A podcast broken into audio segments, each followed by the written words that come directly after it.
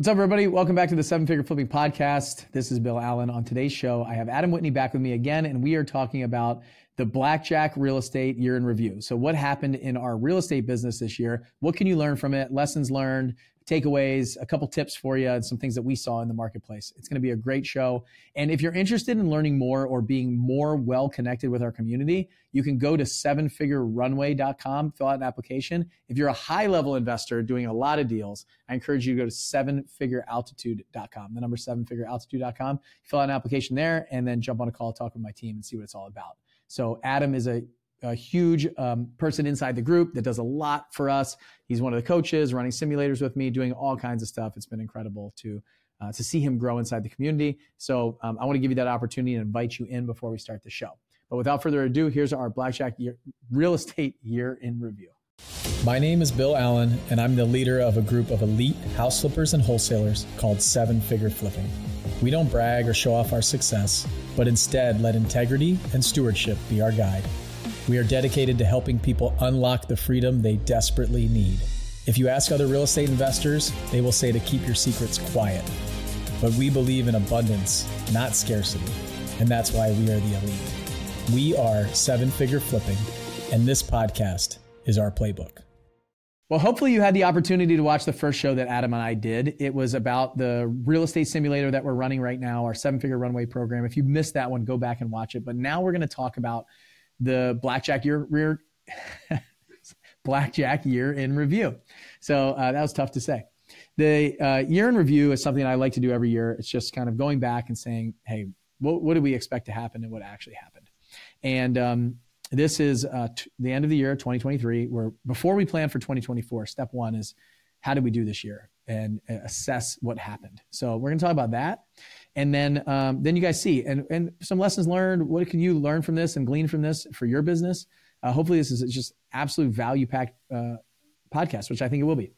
Um, but I've got Adam on the call today because honestly, I don't really know a lot of what's going on. So this will be a great update for me. I'll interview him, and uh, we'll be able to talk about uh, blackjack, and I'll jump in whenever possible or some things that I saw or what I see from this.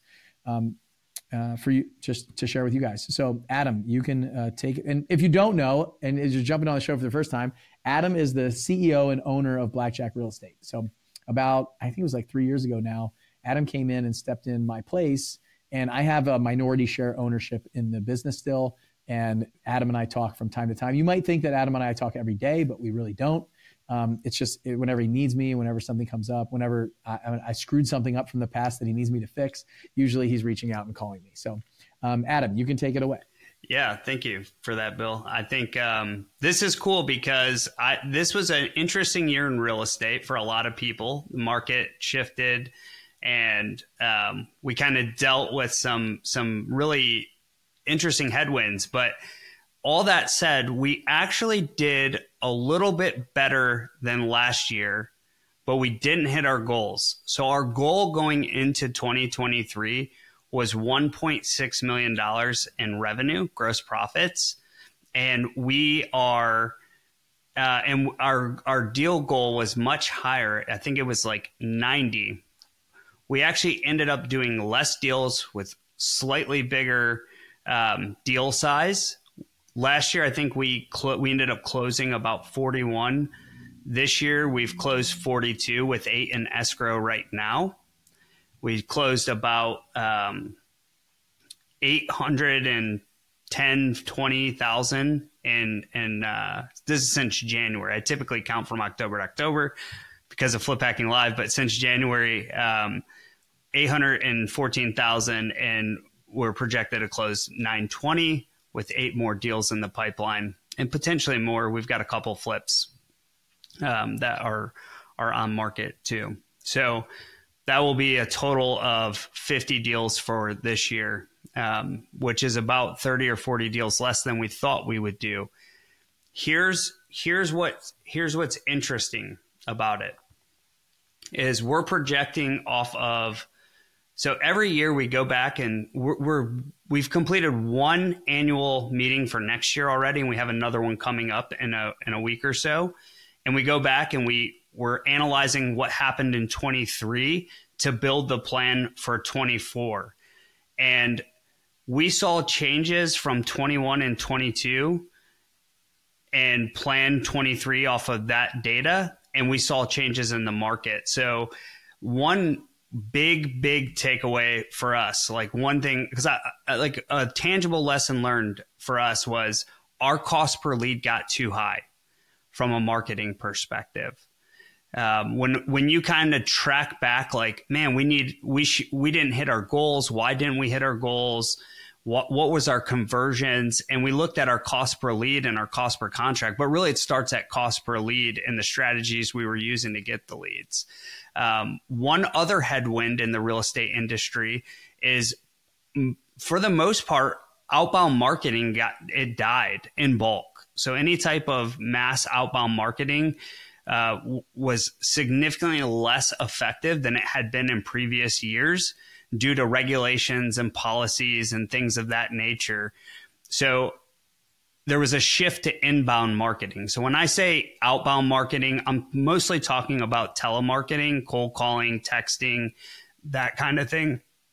And inbound marketing would be where the seller's coming into us, whether it's calling from direct mail, coming into our our our SEO website, Google Ads pay per click, or a pay per lead pay for the lead type site. Um, and here's here's what's I think you'll get a kick out of this, Bill. But the the most effective marketing turned out to be direct mail, a combination of direct mail and SEO. Okay, bit of a blurred line because folks are coming to your, um, they're getting your card and going to your website, which I find to be effective.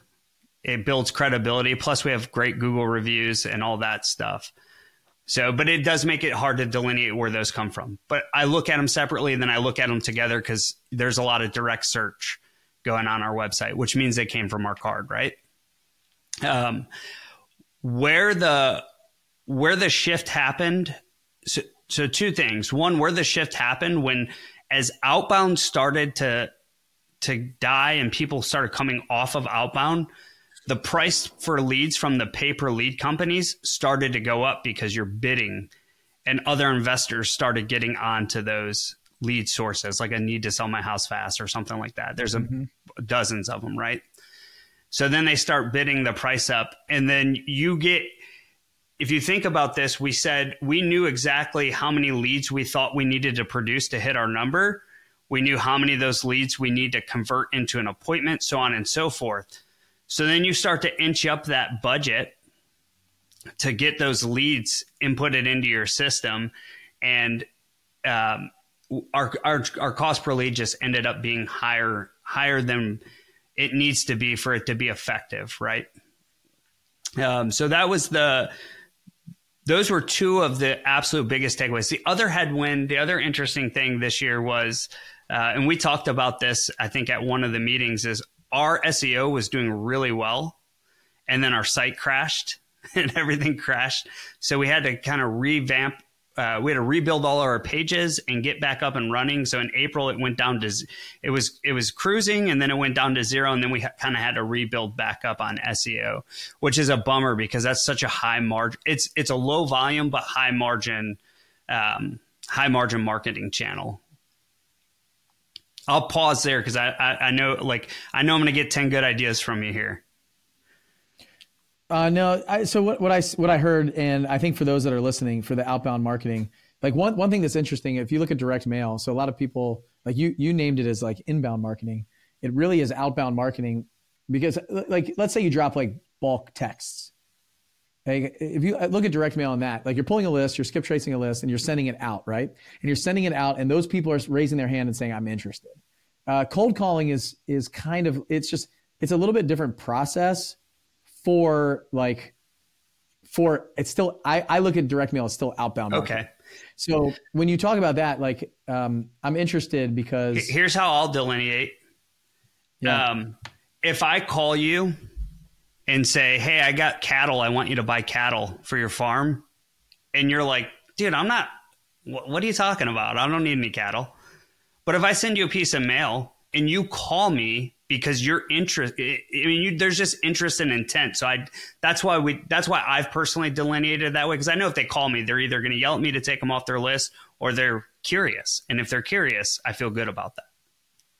Yep. But I mean, in that same vein, then a text message would be the same if they respond.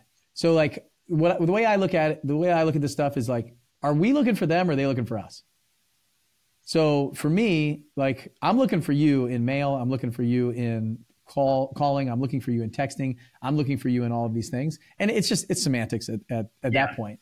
But when you think about like the the quality of the lead is where I think that and the cost usually on the delineation of this, where now I'm the when they're looking for you, they are on fire.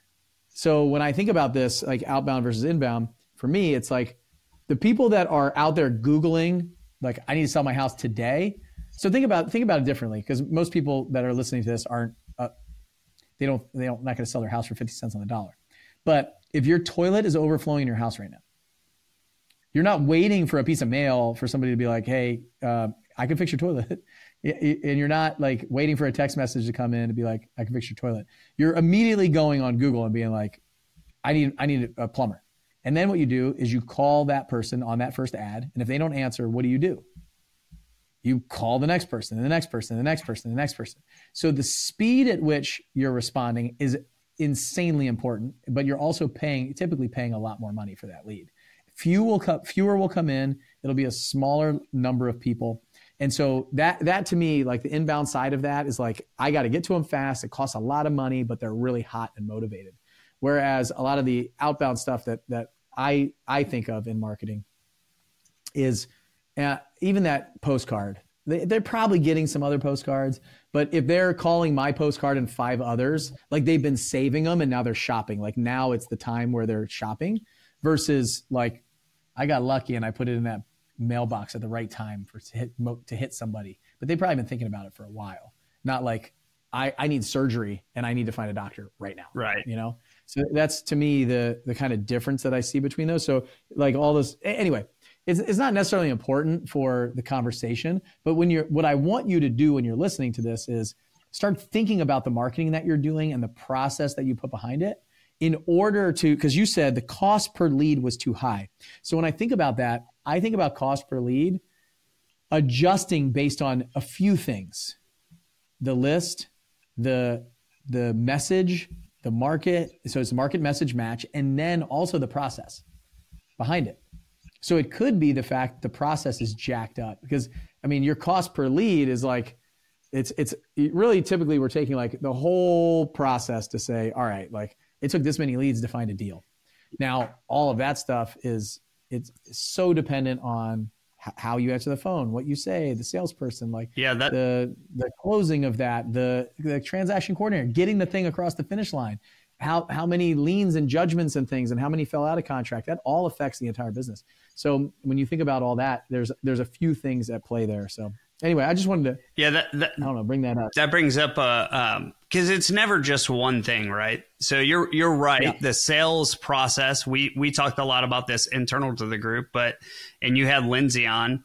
We the yep. sales process got really stagnant, and when the market was in flux, it was even more challenging with uh, with sellers. And we made this massive change with Lindsay and bringing on a different sales process. And ultimately it was it was like the numbers are are much better with that particular sales process. But that takes time to implement across the board.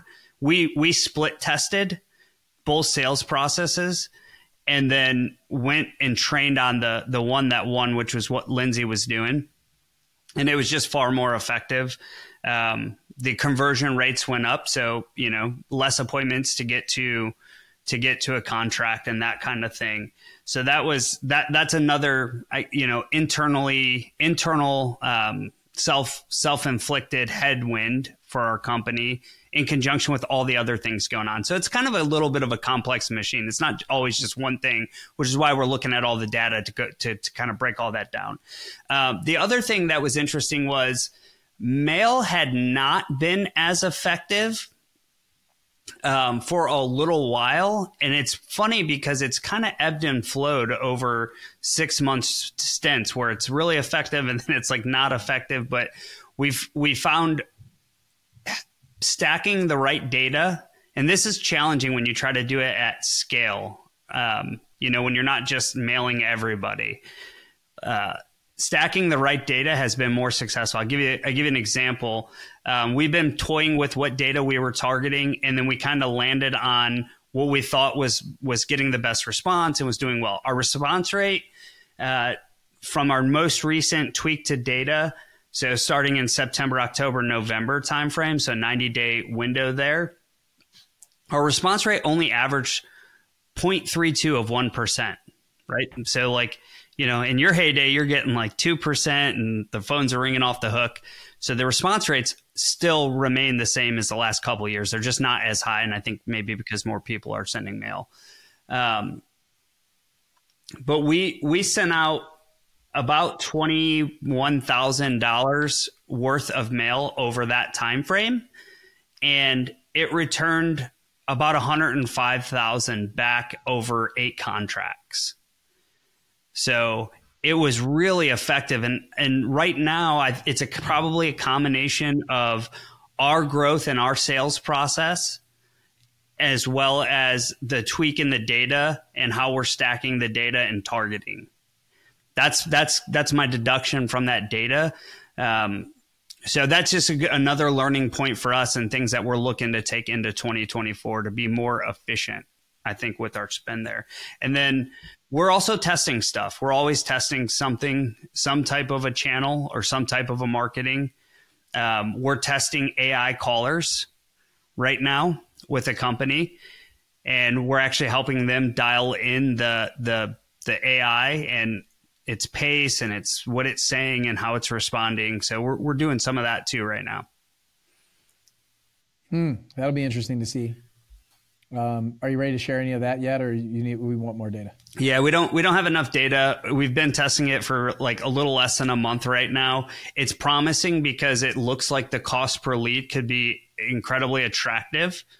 Um, and we we think we can get the balance between cost per lead and quality of lead to a pretty good spot. The big thing with cold calling like even in the past we stood up a whole big machine for a time and it was it was really profitable like 5 to 1 but the return on effort was crazy because you're managing an army of cold callers and you got all this you got all this noise happening um, which doesn't let your team be as focused as what on what they need to be as focused on which is conversions and, and contracts and, and revenue right so yeah the, the interesting thing so if you're listening to this and you're like oh my gosh like this is just too too complex for me. Like I just want to get my first deal or do my next deal. Um, what I want you to think about is is really understanding that you're wearing all the hats in the business if it's just you, and uh, everything that you're doing, the different like I, I for four and a half months when I was getting started, I understood the concept, I understood the process. I was flip, I had flipped a couple houses. Um, ahead of that, I was actually flipping a few, but I was trying to get in this wholesale business and like direct to seller marketing and stuff. And I just couldn't figure it out. And what I realized is I was just really bad at a, a couple things. So I had to remove myself. Like it was, it's either people or process that are jacking you up in your business. And so I was the, I was the problem. It was the person and the process that I was doing. So it was like me answering the phones and then me going on the sales appointments and doing the sales conversations. I just wasn't good at it. And when I replaced myself for those two areas, that's when the business took off and then I could do all the business to business sales, like all the dispositions, all the marketing, all the numbers, all the back end stuff, all the transaction coordination, working with the title company, like doing all those things. I was fine, but I, and, then I got I started like outsourcing some of that. So if you're stuck, it might be the fact that you're just you're trying to do everything and it's it's you shouldn't be. And um, there's areas that you're really good at, and there's areas that you're probably not so good at. So once you get that first or second deal, like just figure out how to put that money back in and, and start outsourcing some of those things. So, um, but I, what I want you to get out of this is the fact that there's, like Adam was talking about, stood up a big cold calling machine. It was very profitable for a time. What you have to do is you have to be looking at that all the time. You have to be looking and seeing how things are changing. And as they start changing, don't look away. Like go deeper and figure out why. And then it might be a tweak that has to be made, and then the numbers will go back up, or it might be the fact that there's something going on there that is out of your control. And if it's out of your control, it's time to pivot. And so that's, I think, the thing that bit a lot of people is they just weren't willing to accept the fact that it wasn't working the way it was before. They think it was them. They think it was a few other things that they could fix, spent money, spent time, spent energy fixing them. And then what that did is it just dropped profitability even more. And I'm saying this out of experience, by the way, for some things that are going on with me right now in, in my seven figure flipping business that you'll probably hear about coming up is just like I have to be ready to rip the band-aid off, make a change, make a pivot, make an adjustment because of what's going on. And it's not like you, we can't we can't do the same thing over and over expecting different results in a different environment. And so that's what has been happening. Like I'm expecting the results that I got from like 2019, 2020, 2021 doing the exact same thing in a whole new environment right now. And in seven figure flipping, there's just there's there's so many coaching programs out there. There's so many options that you have. There's so many different people that you have that you could work with. And just way more than what, what was out there in 2019, 2020. The the the model is across the board. So it's like we have to innovate. We have to think of something new. We have to figure something out. We have to be different. We have to stand out. We have to be unique. We have to do lots of different things. So that's a pivot that I'm having to make. So I, I see this in uh, the real estate business as well, those that are willing to pivot or adjust or try a new tactic or a new strategy, they're the ones that are continuing to go. It's the people who are stuck going like, this is what I've always done. This is what I'm always going to do. I'm not going to measure. You have to measure all the time, like every month, every couple weeks. You got to look at it, and then you have to ask yourself, why is this happening? Like, what's going on here, and be and be able to look in the mirror and say, it could be you. Yeah, that's the hard part. I, I mean, for us, like Google Ads, for me, has not been successful two years in a row. Like did made minor tweaks and I had the same result. And I when I looked at it, I was like, man, like what is going on here? And I my I don't have good enough data to go, here's the tweak inside of Google Ads. But what I do know is I was not involved enough in that. That was an outsourced marketing channel and I didn't have a I don't have a good enough grasp for that to be spend worthy unless I'm willing to get into it deeper so that I can understand why things are or are not happening. And I don't like have a perfect data point that goes hey Google ads in this area is x y or z. It's just I I didn't own that en- enough and I can't do what I did the last 2 years because it it eats into your profitability right? So th- that that was kind of my deduction from that particular data point. It's like this isn't profitable, and I can't do it again because I need to be in it deeper in order to do that. And and I and I may do that at some point, but um, it just doesn't. I don't want to just start it up blind again with uh, outsourcing it and and knowing that the last two times I've done it, it hasn't been profitable. Yeah, and m- most of you will listen to this and be like, "Oh, I have to do direct mail. Uh, cold calling doesn't work. Texting doesn't work." Uh, Ringless voicemail doesn't work. Um, pay, uh, Google Ads don't work for Adam, so I'm not going to do it. I, I, would encourage you. I, I wrote a book called Seven Figure Flipping Underground, and inside that book, I talk about like if you have a skill set and you have a background in Google Ads, AdWords, running ads, then you should probably start there. If you have a background in like driving Facebook traffic and Facebook ads, that might be a good place to start. If you really love talking on the phone, you might want to start just calling people up and having a conversation. If you got the gift of gab, like there's certain you have time, do you have money, what do you have, and and figure out what your because all of these channels will work if you build the right system around it and you you structure it properly. Even with some of the regulations that are happening, like if I go into our altitude mastermind meeting and I say, raise your hand if you're having success, like you're making three dollars or more per every dollar you spend on this channel then a third of the room is going to raise their hand. I say, what about this channel? Absolutely. Some of those people will put their hands down. More people will put their hands up. Yeah. I change channels. And it's just, it's, there's not one where everybody's like, that's not working for me. Like there's, there's market. It's real estate is very interesting. It's all like the market depends. It depends on the market. It depends on, it's a market to message match. Like the market is the person, it's the place that they hang out. Like it's the avatar. And then there's a message that they're getting in a certain way I remember when we were in, when I was in Pensacola, I was like, these people are too old to do Google ads. So I, like it's mostly older sellers that we're dealing with, those kind of things. They go to their mailbox, they don't go on the internet. And I had this block for like a year. I was like, I don't think it's going to work here. It works everywhere else. And then I started it up, and it was because nobody else was doing except for the big the big uh, companies. We went in there and we were make, I was making seven dollars for every dollar I spent on mail. I was making fifteen dollars for every dollar I spent on Google Ads in the beginning with a third party black box company, and I had no idea what they were doing. And so it's just at the time, nobody was there. And then it started catching on. People see my ads. They're like, oh, maybe I should try this. I'm, i go on a podcast and tell people what I'm doing. And then somebody else in my market hears it and they do it. And so that's the game. And so they get on, it gets more expensive, more expensive, more expensive. Next thing you know, it's, you know, 250 for every dollar I spend. So I have to turn it off and go look somewhere else. And um, so that's kind of what I, I want you to hear is what you think might work. You're not exactly sure until you test it. You look at the numbers, you look at the data, and you test. You hypothesize, you test, and you pivot.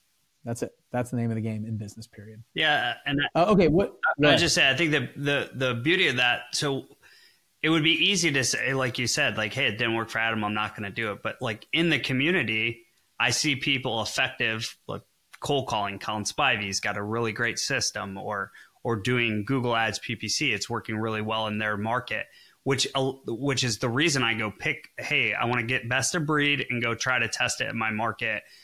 Okay, that didn't work, or it did work. Do more of that, so on and so forth. So, um, but yeah, like I, there's no way to know unless you go out and test it in your specific market. Yeah, and do it long enough to actually get enough data to make a decision. So that's that's the challenge for most people. Most people do something for a month or two months and then turn it off and say it doesn't work, and without testing and pivoting you have to do that for a bit. So I always say, like, give it, you got to give it like six months. Got to give it six months, but uh, it doesn't mean let it run for six months and let you lose money the whole time. It's like you have to you have to tweak the machine a little bit over those six months to make some slight adjustments. So, uh, okay, we talked about number of deals, we talked about the cost per lead, we talked about some of that stuff. Um, what what else went on, and what other kind of lessons learned, and what would you like to say to those people who um, for, that that in 2023 they either uh, because it sounds like you, we were uh, less deals than projected, doing less than was projected. What what kind of came of that that you learned that going into 2024 that you're going to change and make an adjustment? Yeah, I think um, one one just one big point. Excuse me. One big point for us was um, don't. Sometimes you can get narrow minded and you're focused on top line revenue, but you also have to protect the bottom line. So always defending against any kind of bloat, whether that's systems or people or whatever it is. Um, and we we we identified some stuff, and we continue to to top grade some of that stuff out, um, whether it's a system or something like that. So that's part of it, right? Is is to keep your eye on the the the bottom line, the expenses, not just be focused on the revenue. The other thing is people the other thing is people, and it's it's hard um, it's hard to wrap your head around what really good people can do for you and your team and your company. But when you do get really good people, you see the kind of aha moment, and the the beauty of that is like, oh man, that's working really well. Wow, this is this is almost refreshing. It feels good to to have that thing going well with that person. But then you look at maybe some other things, and you're you're thinking well, that's not what I thought it was now that I see this. And maybe I need to either train, have improvement, pour into that person more, or maybe they're just no longer a good fit for where we're going as a company. So those were th- th- th- those have been ongoing conversations for us, and especially as we look towards 2024, where we we we personally believe there's going to be an amazing opportunity especially for people who are going, the market will be hurting in a lot of ways, but people who control the buy price are still going to win. If you look at all the things that could happen, you start to model out like, hey, prices go down. Okay, I just got to get a house at a deeper discount. But there's not a lot, you know, there's not a lot available for people. Even if inventory is going up a little bit, those buyers want um, they need they they still need inventory. It's not like the inventory has flooded the market like 2009. It's it's it's increased over all time lows. I think we forget that the prices have dropped from all time highs, right? So and they haven't dropped exponentially. So I I think that 2024. I think there's gonna be a lot of opportunity. So we're really getting as efficient and as streamlined as possible, and we're making sure we're going in with what is working right now, and the right people on the team and and we're, really excited honestly just to take advantage of the opportunities for 24 especially especially once rates start dropping. And that yep. that's that's a projection a lot of uh, experts are making is you know hey the rates are going to have to come back to improve the economy. Yeah i like the um, there's an opportunity in any market by the way if you're listening to this. So um, i like adam's uh, concept there. If you control the buy price like if, if you control the inventory like you're out looking for inventory like as long as you you guys got to buy the widget at the right price to sell at the right price. So um, there's an opportunity if you know and you can pivot and you can adjust and you can you know watch the market and, and you're connected. Like what i love about our group is the fact that you know, we're talking about this on a regular basis like every day. Talking about what's going on in other markets what are other people seeing that are in the business full time like what are they seeing what's going on and you can actually get a litmus test of what's going on around the country in, inside of a facebook group and inside of an event and inside of a uh, accountability calls and conversations with people. And so you can you can try to figure out is this going to come to me? Is it not going to come to me? Is it a lookalike uh, market that I'm going to see this shortly after? We should be seeing this here too, um, so that you can plan ahead because we're not in a long term like we're not building houses over three years in neighborhoods that take five ten years. We are uh, we're flipping a house or wholesaling a house and we're in and out of there and you know should be less than six months, you know ideally less than three as a wholesaler, less than one. And so figuring that out, I think, is important. Um, if, here's some of the takeaways at long term. I've been I say this for years. One thing that I see where is really, it's rare that I find somebody that's hitting their goals, like hit what they what they went out to hit. So Adam talked about they did less deals than they projected, less than they projected, all kind of all around. It's rare that I find that. Number one, because people are trying to do way too much in the year. They're trying to do way too much in the year than they actually can. And so they're always they're, they're training their team and their staff and them to always be like, well, we're not going to hit it anyway, so it's okay. And so really, I would encourage you guys to set targets that are realistic in your year long planning and quarterly plannings. Set targets that are realistic. And then if you go over them, that's great. But you want to set some targets that you can hit. And most of the time, the reason why this happens is we are we have a plan that we're going to execute in 2024 and the plan looks really good when we make it. We're making it with our current resources, with the current market, and we're expecting that to continue for the next year. But just assume that 50% of your plan is not going to go as planned. And if that happens, is it even possible for you to still meet the goals that you set in that conference room that day? And so, like, you don't know what's going to happen with the market. You don't know what's going to happen with your personnel. You don't know what's going to happen with um, with anything really. And so I would assume that you've got to say, I'm going to actually do this with one hand tied behind my back. Could we still do this? And that's the problem that we see. That's the problem that we do every single year. It's pie in the sky in December because we think that we got it. We, we, we, got, we know where we're going. We can see the destination and the path is, is pretty clear, but the whole year is going to be foggy. So can we actually make it there with a misaligned compass from time to time, with losing some people, with cost creep, with you know all kinds of stuff, a site crashing that you have to get back up and start all over. Like all these things that you don't expect are going to happen. And so uh, I'm not talking about sandbagging your goals, but I'm talking about get realistic. Like when you say smart, and then there's like relevant and or realistic. There's that R S M A R R T as we talked about in one of the previous shows. Um, and make sure that they're they're realistic, um, not with your current team and your current staff and everything that's going on, but you know with a few things that are going wrong and some landmines along the way. So that's that's the biggest uh, piece of advice that I can give you when you're setting 2024 goals, um, because otherwise you just feel let down, and so does your team and your staff and everybody. They just feel like they're not they're not doing what they should be doing. So that's my biggest piece of advice for you, Adam, and everybody that's listening. Um, as we go in Monday and Tuesday, set our one year and three year goals and plans, and then our quarterly rocks and all that stuff um, that's what I bring to the table every year. And I, I usually hit like 60 or 70% of my goals too on a good year. So I'm talking to myself as well. Um, Adam, anything that I uh, should have asked you that I didn't ask you that you think the people are listening would want to know? Uh, no, I don't. I don't think so. But I'm I'm grateful grateful you you keep letting me come on here with you. Yeah, absolutely. Um, where can people find out more about you? And is there anything that you need from um, our audience right now? I'm on all the socials Instagram, official Adam Whitney. Come check me out.